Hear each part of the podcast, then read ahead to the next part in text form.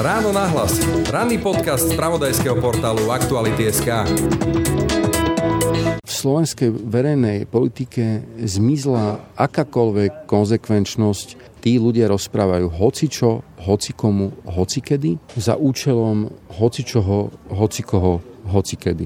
A táto sekta píšťalkárov z potkan kráľa neničí iba tie také veľmi jemné štruktúry medzi ľuďmi, ale ničí to, čo my dnes považujeme aj za naše kultúrne dedičstvo a to sú ľudia na Slovensku. Tak toto tvrdí publicista a spisovateľ Michal Havran. Ten počas leta predcestoval prakticky celé Slovensko a hovorí, že najviac zo všetkého ho šokoval absolútny cynizmus našej politiky. Aké je teda dnešné Slovensko očami Michala Havrana? Prečo sa slovenská politika tak odstrhla od reality? A sme ešte vôbec spoločnosť stojaca za jedným súborom spoločných hodnôt? Dozviete sa to v dnešnom ráne na hlas s Michalom Havranom. Pekný deň a pokoj v duši vám praje Braň Robšinský. Vymente svoje staré auto za úplne nové SUV Ford Puma. Zastavte sa v Autopolise na Panonskej v Petržalke a získajte okamžite dostupné modely aj v hybridných verziách so zľavou až do 5000 eur. Autopolis vám zdarma pribalí aj 5-ročnú záruku a financovanie na splátky. Navštívte Autopolis Petržalka alebo kliknite na www.autopolis.sk Počúvate podcast Ráno na hlas.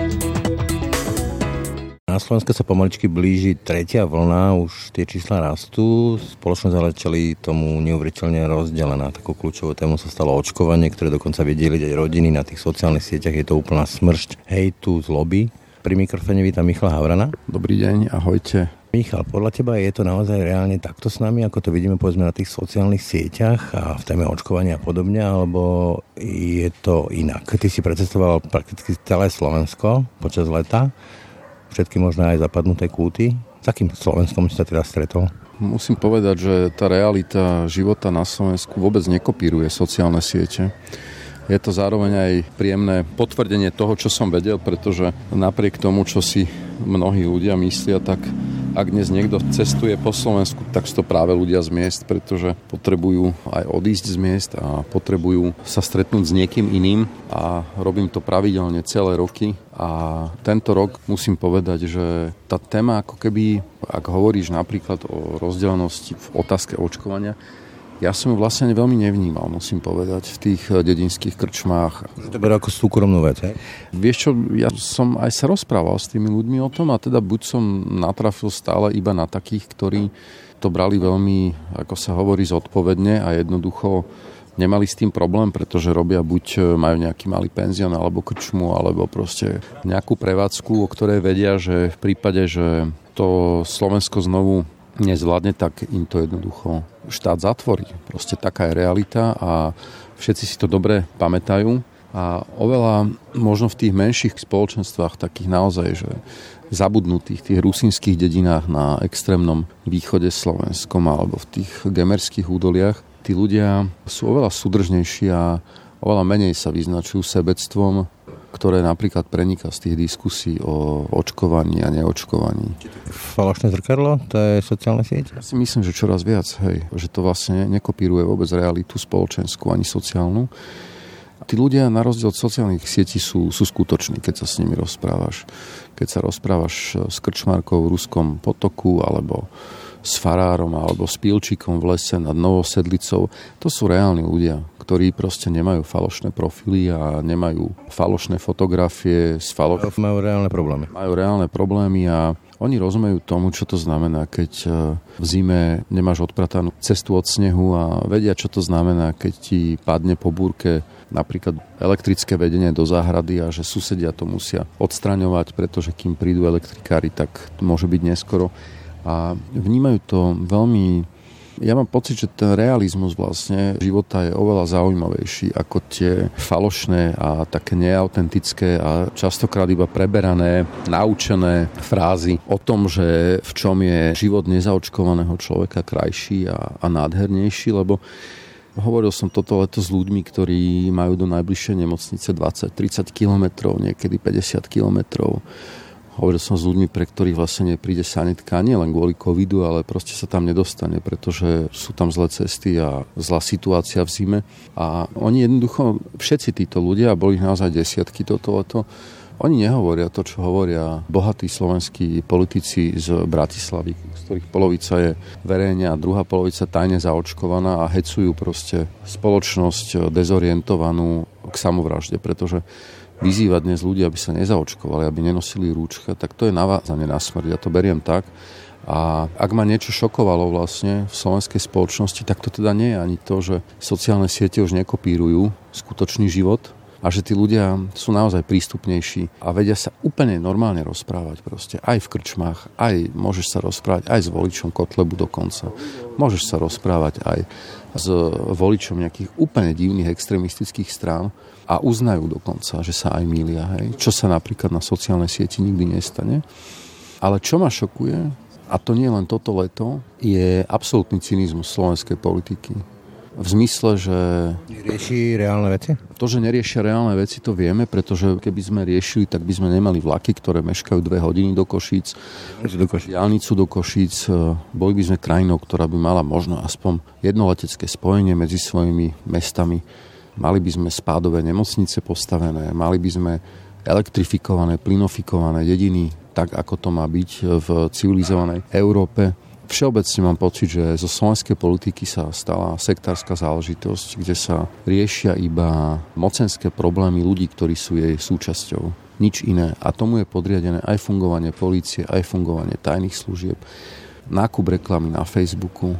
Ja si nepamätám facebookový status napríklad akéhokoľvek politika, ktorý by povedal, že v Kežmarku alebo v Rožňave alebo inde na Slovensku, že pribudla nová škola alebo škôlka alebo nejaká nemocnica detská, alebo klinika.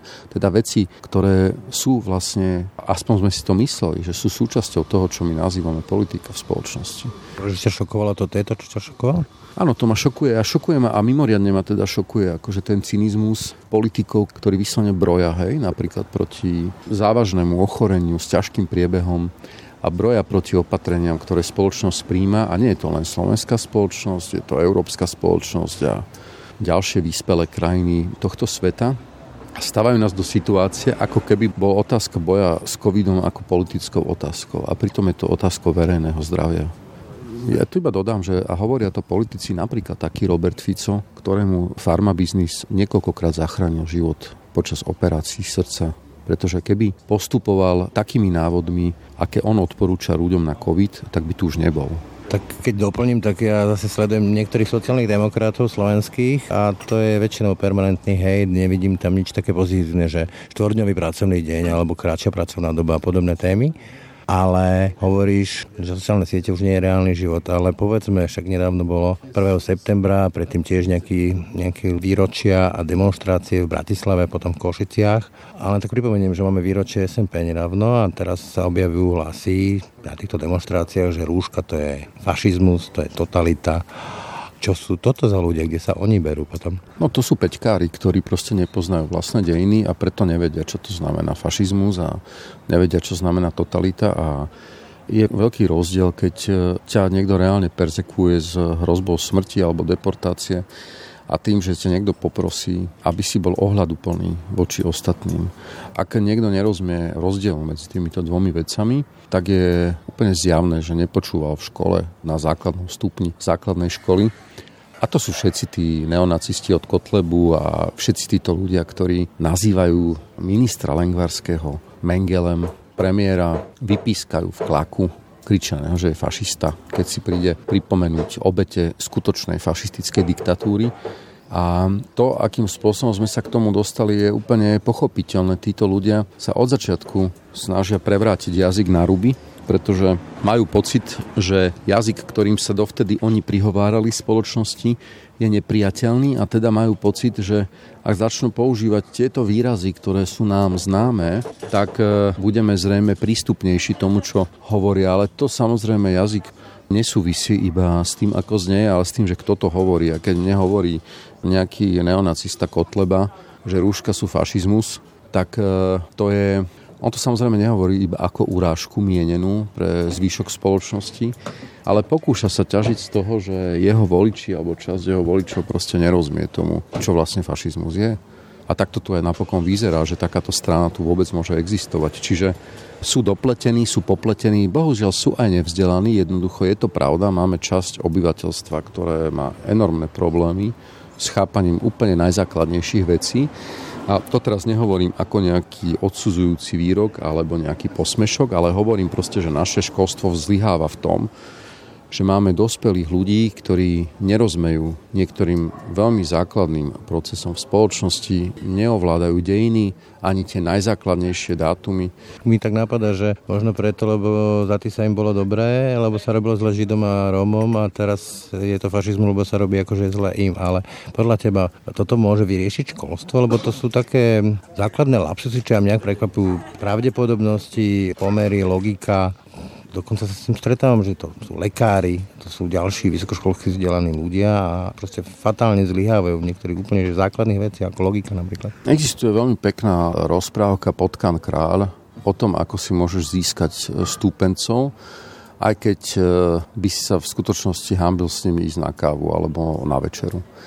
A to sú všetci títo píšťalkári z potkana kráľa, ktorí zrazu aj, ak majú nejaké vyštudované lekárske vzdelanie, pochopili, že môžu byť v nejakom prostredí hviezdami a sú ochotní urobiť e, za to a preto všetko. A nevnímajú akoby, že kvalitu ľudí, ktorí si ich cenia a ktorí ich hodnotia, je im to proste jedno.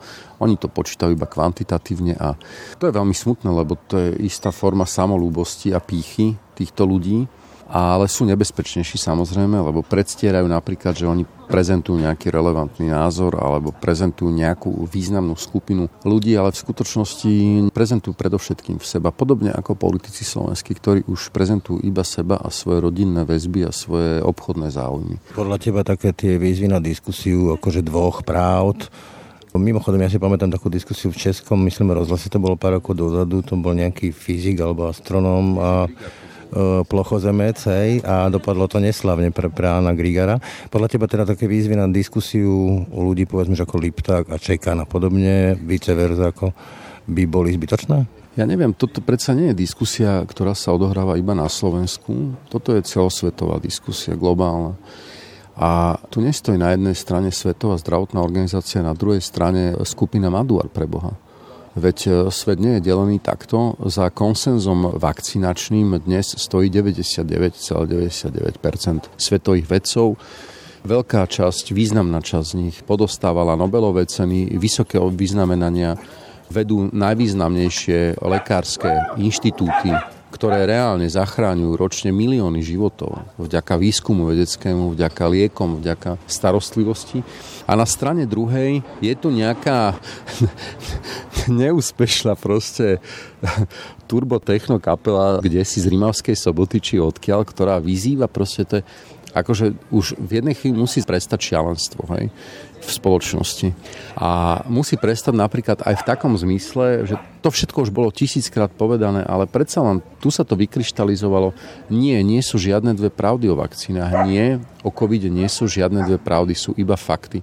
Ich názory sú úplne irrelevantné. Tak, ako to povedali mnohí lekári v reakcii na to, môžeme tú diskusiu urobiť pri covidových lôžkach, môžete popri tom vymieňať kyslík alebo intubačné prístroje, toto nie je názorový spor, toto nie je politický spor. A toto nie je dokonca ani vedecký spor, pretože existuje významný konsenzus vedecký o tom, akým spôsobom vybudovať liečebný protokol, akým spôsobom liečiť ľudí, ako liečiť tých, ktorí budú mať ešte dlhé mesiace alebo roky následky. A ja nevidím absolútne jediný dôvod, prečo by som týmto ľuďom nemal dôverovať celé ich životy, celé ich kariéry, súkromné životy sú zasvetené tomu, aby pomáhali ľuďom o týchto ľuďoch Maduár a spol, nazvime ich tak, alebo že nazvime ich že všetkých, že kapela Maduár s novými spevákmi, ja neviem o tom, že by oni mali takýto track record. Ja neviem o tom, čo oni robili predtým. Ja viem od Jurovi Mesikovi, že bol ekoaktivista. A bol veľmi dobrý ekoaktivista. Katastrofista. Ale neviem, prečo vlastne on teraz akoby, že zostrojuje liečebné protokoly. Je mi to úprimne priateľský ľúto, lebo si ho vážim ako človeka z minulosti a proste som tomu prestal rozumieť jednoducho v jednej chvíli musia ľudia vždy uznať aj to, že istým vecam nerozumejú. Ja mám v rodine jadrového inžiniera na dôchodku, ktorý robil celý život v jadrovej elektrárni a ja som si nikdy nedovolil rozprávať sa s ním proste o, o fungovaní jadrovej elektrárne. V zmysle rovný rovným. Akože písať nejaké nebodaj rodinné petície, že poďme si teraz na obede urobiť diskusiu. Veď preboha, ten človek sa tomu venuje 40-50 rokov, alebo 20-30, ja neviem, čo ja viem o jadrovej elektrárni. A čo vie kapela Maduar o očkovaní? Čo? Nahrávame to v útorok popoludní a akurát cestou za tebou som počul správy, kde hlásili dramatický nárast ľudí, ktorí sa prihlásili na stretnutia s pápežom. Potom, ako sa rozvoľnili tie pravidlá, môžu tam prísť aj nezaočkovaní. Čo to hovorí o stave nášho slovenského kresťanstva, keď nám pápež v úvodovkách nestojí ani za tú vakcínu? Alebo ako to mám čítať? To je strašne zaujímavý jav, pretože tá stratégia motivovať ľudí na stretnutie s pápežom vakcínou, mimochodom pápežom, ktorý je veľmi silným predstaviteľom zdravého rozumu a vedeckého poznania aj v tejto otázke, jednoducho nevyšla. To znamená, že časť slovenských katolíkov je dnes v istom váhavom rozpoložení voči autorite vlastnej cirkvi, čo je pozoruhodné, pretože tento proces začal už vlastne s bezákom že je tu taká, taká kolísavosť, ktorú už dnes vidieť napríklad aj v Polsku.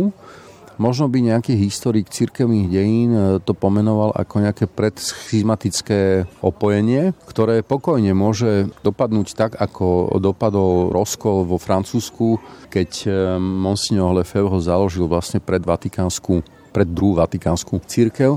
A jednoducho môže sa to pokojne na Slovensku stať, pretože pápež dnes, mám pocit, pre veľkú časť slovenských katolíkov vlastne nie je autoritou. Liberál? A to je pozoruhodné.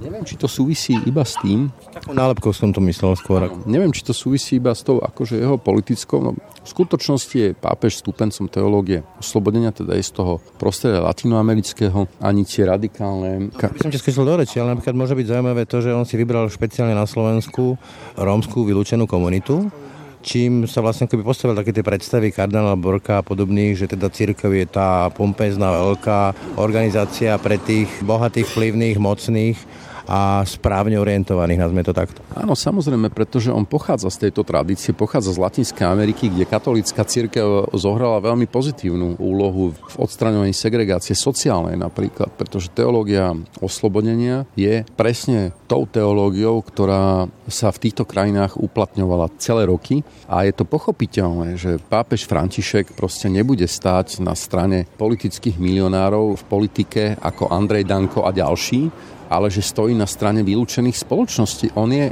on je predstaviteľom vylúčených ľudí.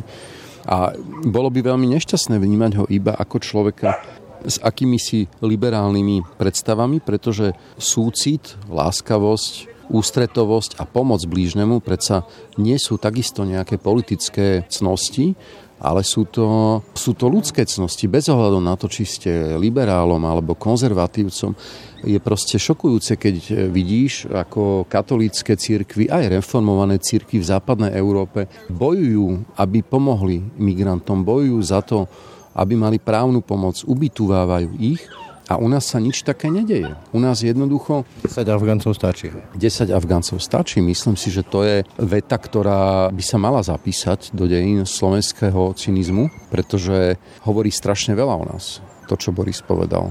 Veľmi veľa presne to, o čom sme hovorili na začiatku tohto rozhovoru, o tom brutálnom sebectve, ktoré sa tu rozmohlo, o tej bezohľadnosti aj voči ťažko chorým ľuďom. A to všetko vedie vlastne k otázke, že čím je ešte sme spoločnosťou na Slovensku, pretože spoločnosť sa vyznačuje istou solidaritou, vzájomnosťou, ochotou pomôcť aj susedovi, ale aj susedovi, ktorý napríklad volí fašistov a jednu, blížnemu, ako blížnemu človeku a proste my, my začíname strácať túto schopnosť. A je veľmi zaujímavé, že klasické tradičné organizácie, ktoré by sa tým vyznačujú v mnohých krajinách a robia to a sú to církvy, to proste na Slovensku robia menej a menej a menej. A namiesto toho sa venujú politické propagande voči vybraným menšinám a voči stigmatizácii nejakých politických názorov, ktoré úplne, úplne ako v nejakom tranze považujú za svojich skutočných nepriateľov, ale nevnímajú tie zlyhania, ktoré oni sami majú napríklad aj v integrácii slovenských Romov do spoločnosti. Práve sa spýtať, čo sa týka tej súdržnosti, pýtal som sa to aj Arpada Šoltes, lebo začína mať ten pocit, že to, čo napríklad robilo tú atmosféru 89. tých námestí, to boli tí bežní ľudia, ktorí tam proste prišli a to sú proste scény, keď sa tam stratila peňaženka, Milan Kňažko vyhlásil, že sa stratila peňaženka a prišlo v rece peňazí a akoby tá súdržnosť zmizla. Ty si hovorím, chodil po Slovensku, je to milný pocit, že sa stráca, keď ho mám, tento pocit? Ona v tých najmenších komunitách, ktoré sú na seba naozaj odkázané, tie spoločenstva v takých zabudnutých údoliach musí fungovať, lebo tí ľudia jeden bez druhého sa proste nepohnú. Lebo napríklad v zime má jeden frézu, druhý ju nemá. Hej. Potom jeden vie pomôcť e, s nejakým iným strojom, ktorý ďalší sused nemá. Oni samozrejme majú medzi sebou aj konflikty a aj si závidia. Netreba ich ako idealizovať, lebo sú to takí ľudia ako všade ale tie podmienky prežitia, ktoré sú oveľa ostrejšie, spôsobujú, že tá súdržnosť je viac možno viditeľná, pretože Napokon aj evoluční biológovia hovoria, že celý ako proces tej e, empatie a takej spoluúčasti na osude iných ľudí vlastne vznikol zo spoločného ohrozenia, ktoré ľudia prežívali, že pochopili vlastne, že je jednoduchšie spolupracovať, ako si všetko sám riešiť a z toho sa neskôr vyvinula spoločnosť. Ale napríklad slovenská spoločnosť z vrchu, keď sa na ňu pozrieme, tak prestala spolupracovať. To je práve zaujímavé, lebo bola tu neuveriteľná doba, doba pandémie a štát, ktorý začína brutálne zlyhávať. To znamená, že naozaj ľuďom nezostáva nič iné ako spoliehať sa jeden na druhého. Čak na tom funguje klanová spoločnosť. Ja poznám lekára, ty poznáš automechanika že hovorí, že toto mizne, alebo je to proste meský pocit, alebo... Ja si že v mestách vlastne ľudia to berú viac obslužne, pretože za takmer všetko, čo chcú a môžu mať, cez deň musia platiť. Pretože tak je mesto vymyslené, je to hlavne ekonomické centrum a teda všetko je tu spoplatnené od zážitkov až po nepríjemné veci, za všetko si zaplatíš. Ten vidiek, mám pocit, je trošku vzdialenejší tomu a nie je pravdivejší, je jednoducho iný je iný a istým spôsobom na ňom lepšie pozorujeme, vypuklejšie aj tie dobré vlastnosti ľudí. A to je podľa mňa to, čo je pozoruhodné, lebo v meste si na to ľudia dávajú trošku pozor, pretože niekto, kto je považovaný za nejak príliš ako dobrého alebo láskavého v meste, napríklad môže byť považovaný za slabého človeka. A to je niečo, čo, čo spôsobuje aj veľká koncentrácia ľudí na jednom mieste, ako je aj Bratislava, ktoré už je dnes veľkomestom. Ale vrátim sa ešte k tým pozorovaniam slovenskej krajiny, lebo ja si pamätám napríklad, že sa ešte pred rokmi v krčmách púšťali správy večer. Že bol televízor a chlapi sedeli, fajčili. A dnes to nepozerajú ľudia. To ničí? Ja neviem, čo sa stalo, aj som sa pýtal a vždy to bolo také, že ah, už to nepúšťajú. Proste. Ti klamu, na čo to pozerať? Tak? Hej. A vola, kedy to bolo naozaj také, že vlastne išlo sa do aj na správy, hej, že pozrieť si ako spolu a hneď to okomentovať. A dnes vlastne táto disciplína sa vytráca s krčiem a to je veľmi zaujímavé, lebo lebo to samozrejme zase svedčí aj o niečom, že akým spôsobom sa vlastne ešte k ľuďom dostávajú akékoľvek informácie, lebo ľudia môžu síce nadávať na správy, ale keď si ich pozrieš, aj tie komerčné, tak v zásade by si sa mal dozvedieť, že čo sa stalo cez deň, také tie najzaujímavejšie, možno najdôležitejšie veci a mal by si akože niečo vnímať. A títo ľudia už zároveň sa začali akože odrezávať od toho.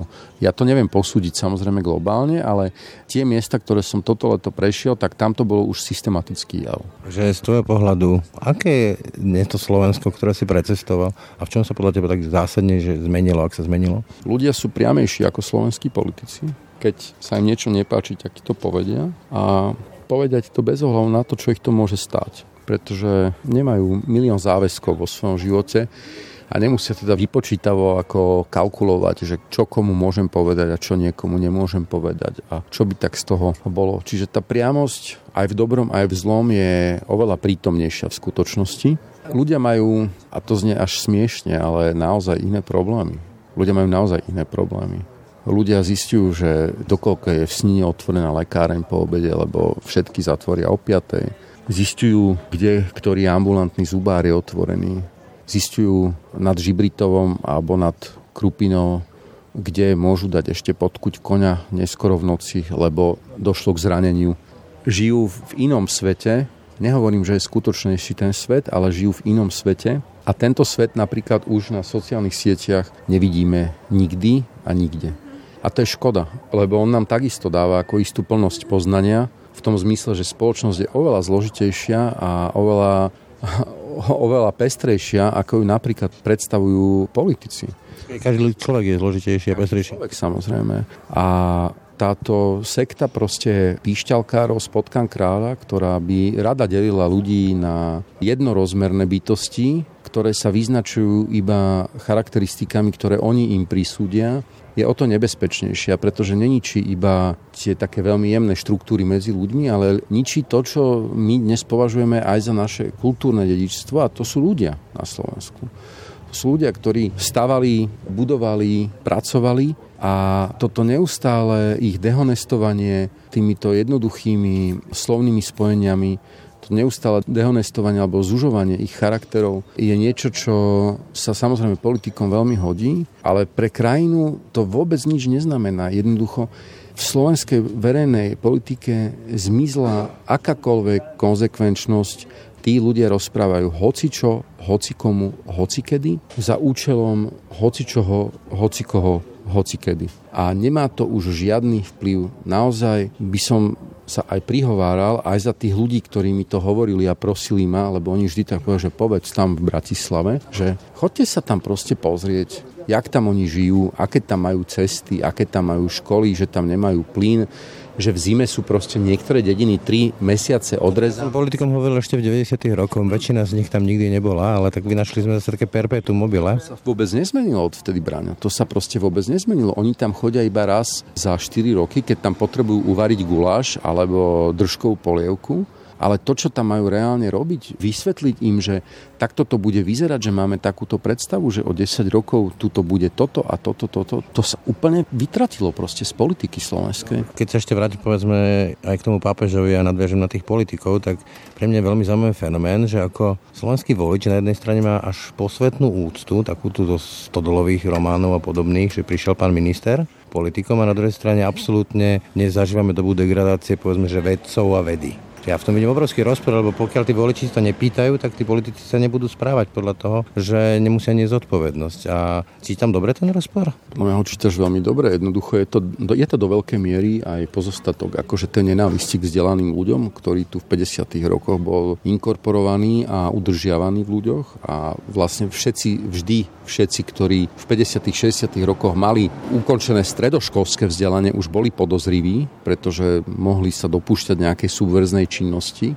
Zo zvláštnych dôvodov sa dnes dokonca ľudia urážajú, keď e, sa ich opýtaš, aké majú vzdelanie, ako keby si sa ich pýtal na niečo súkromné a je to úplne v poriadku. Sú milióny ľudí, ktorí z objektívnych príčin nemohli proste doštudovať a je to úplne v poriadku. Ale to stále neznamená, že tí, ktorým sa to podarilo a ktorí sú na vrchole svojich kariér a robia osožné veci pre spoločnosť, že sa im máme vysmievať, veď to je absurdné. Ale napokon je to taká akože kolektívna črta, že veľmi dobre to vidieť napríklad na našom vzťahu k reprezentáciám hokejovým a futbalovým. Keď vyhrajú, tak ich nosíme na rukách. A keď prehrajú, tak ich proste skopeme. sa na ukryžu.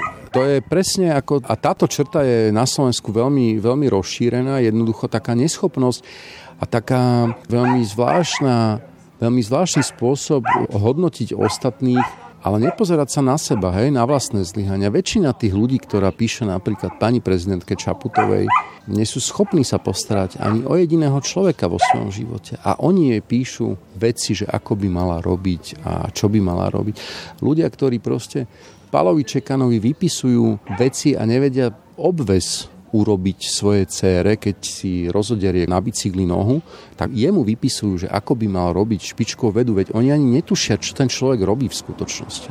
A táto vec samozrejme vzniká aj pod vplyvom politikov, ktorí, lebo my sme tu mali výroky aj proti Pálovi Čekanovi, aj proti špičkovým vedcom. Od poslanca, ktorý za roky v parlamente neurobil nič, neurobil nič, neurobil jedinú legislatívu, sme ho neprinesol jedinú novelu nepriniesol žiadnu tému proste, ktorá by zlepšila ľuďom životy. Človek, ktorý je jeden z pápežov potkan kráľov a on sa začne otvorene navážať do Pavla Čekana. A potom posledná... Lajky, to je point. Áno, a posledná vec, že my naozaj máme problém aj s vychovanosťou. Jednoducho tu sú ľudia, ktorí proste vôbec nevedia, čo sa patrí. Jednoducho ty nemôžeš predsa napísať niekomu na sociálnej sieti len tak od boku, že obesím ťa. Veď keby sa toto stalo na ulici, teraz my tu sedíme a niekto by prišiel, nejaký neznámy človek, toto mi povedal z parku, tak ako by som asi reagoval? Vieš, že je to proste nevychovanosť, veď to je obťažovanie, to je normálne obťažovanie klasické že ty sa prihovoríš neznámemu. Predstav si, že by tvoje cére sa prihovoril zrazu nejaký muž v autobuse a povedal by jej nejakú vec. Veď to je obťažovanie, na to je paragraf. To, že sociálne siete umožnili, aby sa takéto skupiny obyvateľstva dnes kontaktovali alebo stretávali, neznamená, že sa v nich môžeme správať tak, ako sa možno oni správajú k sebe doma proste. Nedovolili doma panu. Nedovolili, ale bohužiaľ máš pocit, že, že sa to deje. Keď sa chodil po tom Slovensku, čo ťa tak náplňa hrdosťou? Napríklad ja keď idem do Šťavnice, tak ani nie je tá Šťavnica ako taká, ale keď si predstavím, že tam bola naj, najstaršia technická univerzita, vôbec, hoci sme ju nechali si, nechali si ju ukradnúť vlastne Maďarmi a doteraz možno nezabojovali. Ale poď mi tento pocit. Čo ty máš takéto niečo, čo sa naplňa hrdosťou? Tých vecí je na Slovensku veľa. A my sme malá krajina v strede Európy. 5 miliónov, splachujeme pitnou vodou, máme všetky tie vymoženosti európskej krajiny 21.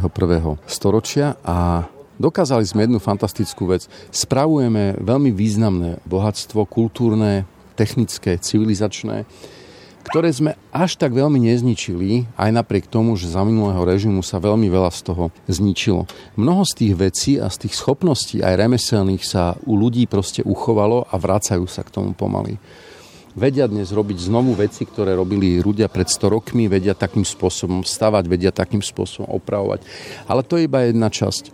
To najdôležitejšie a najvzácnejšie, čo pre mňa je na Slovensku, je ten archaický charakter našej krajiny. Ja to mám osobne veľmi rád a vidno, že tí ľudia sú tu storočia, že sú spätí s tou krajinou staročia, že prichádzali z rôznych kútov, že tu boli Valasi, Nemci, Židia, že všetko sa to stalo nejakým spôsobom súčasťou ich e, identity, aj keď si to nepripúšťajú, alebo o tom dokonca nevedia, keď hovoria, že ti pripravia na východe nejaké jedlo a nevedia, že to je vlastne jedlo aškenáských židov, ktoré prišlo cez Sliesko a že týmto živým prístupom vlastne uchovávajú kontinuitu tej krajiny. A to je veľmi vzácna vec, lebo, lebo nie každému to bolo dané vo svete. Sú krajiny, ktoré boli naozaj zdevastované strašidelným spôsobom a Slovensko takisto bolo zdevastované, ale nie tak strašne, ako bolo napríklad povedzme si Albánsko zdevastované za minulého režimu alebo niektoré juhoamerické krajiny. A preto si myslím, že máme stále najväčšie predpoklady, aby keď raz Švajčiarsko zmizne, aby sme sa stali druhým Švajčiarskom na Slovensku, pretože máme na to úplne všetko. Ale nemáme na to jedinú vec a to sú slovenskí politici. Tých treba vymeniť, mám pocit, že úplne kompletne, pretože sa z nich stala uzavretá, uzavretá kasta, ktorá stratila kontakt s krajinou úplne. Toľko publicista Michal Havrandiky. Ďakujem pekne. Ráno na hlas. Ranný podcast z pravodajského portálu Aktuality.sk. Tak to bolo dnešné ráno na hlas. Tento podcast, ako aj všetky naše ostatné podcasty, vznikli aj vďaka vašej podpore, za ktorú vám aj týmto ďakujeme. Pekný deň a pokoj v duši praje. Braň Robšinský. Všetky podcasty z pravodajského portálu Aktuality.sk nájdete na Spotify a v ďalších podcastových aplikáciách.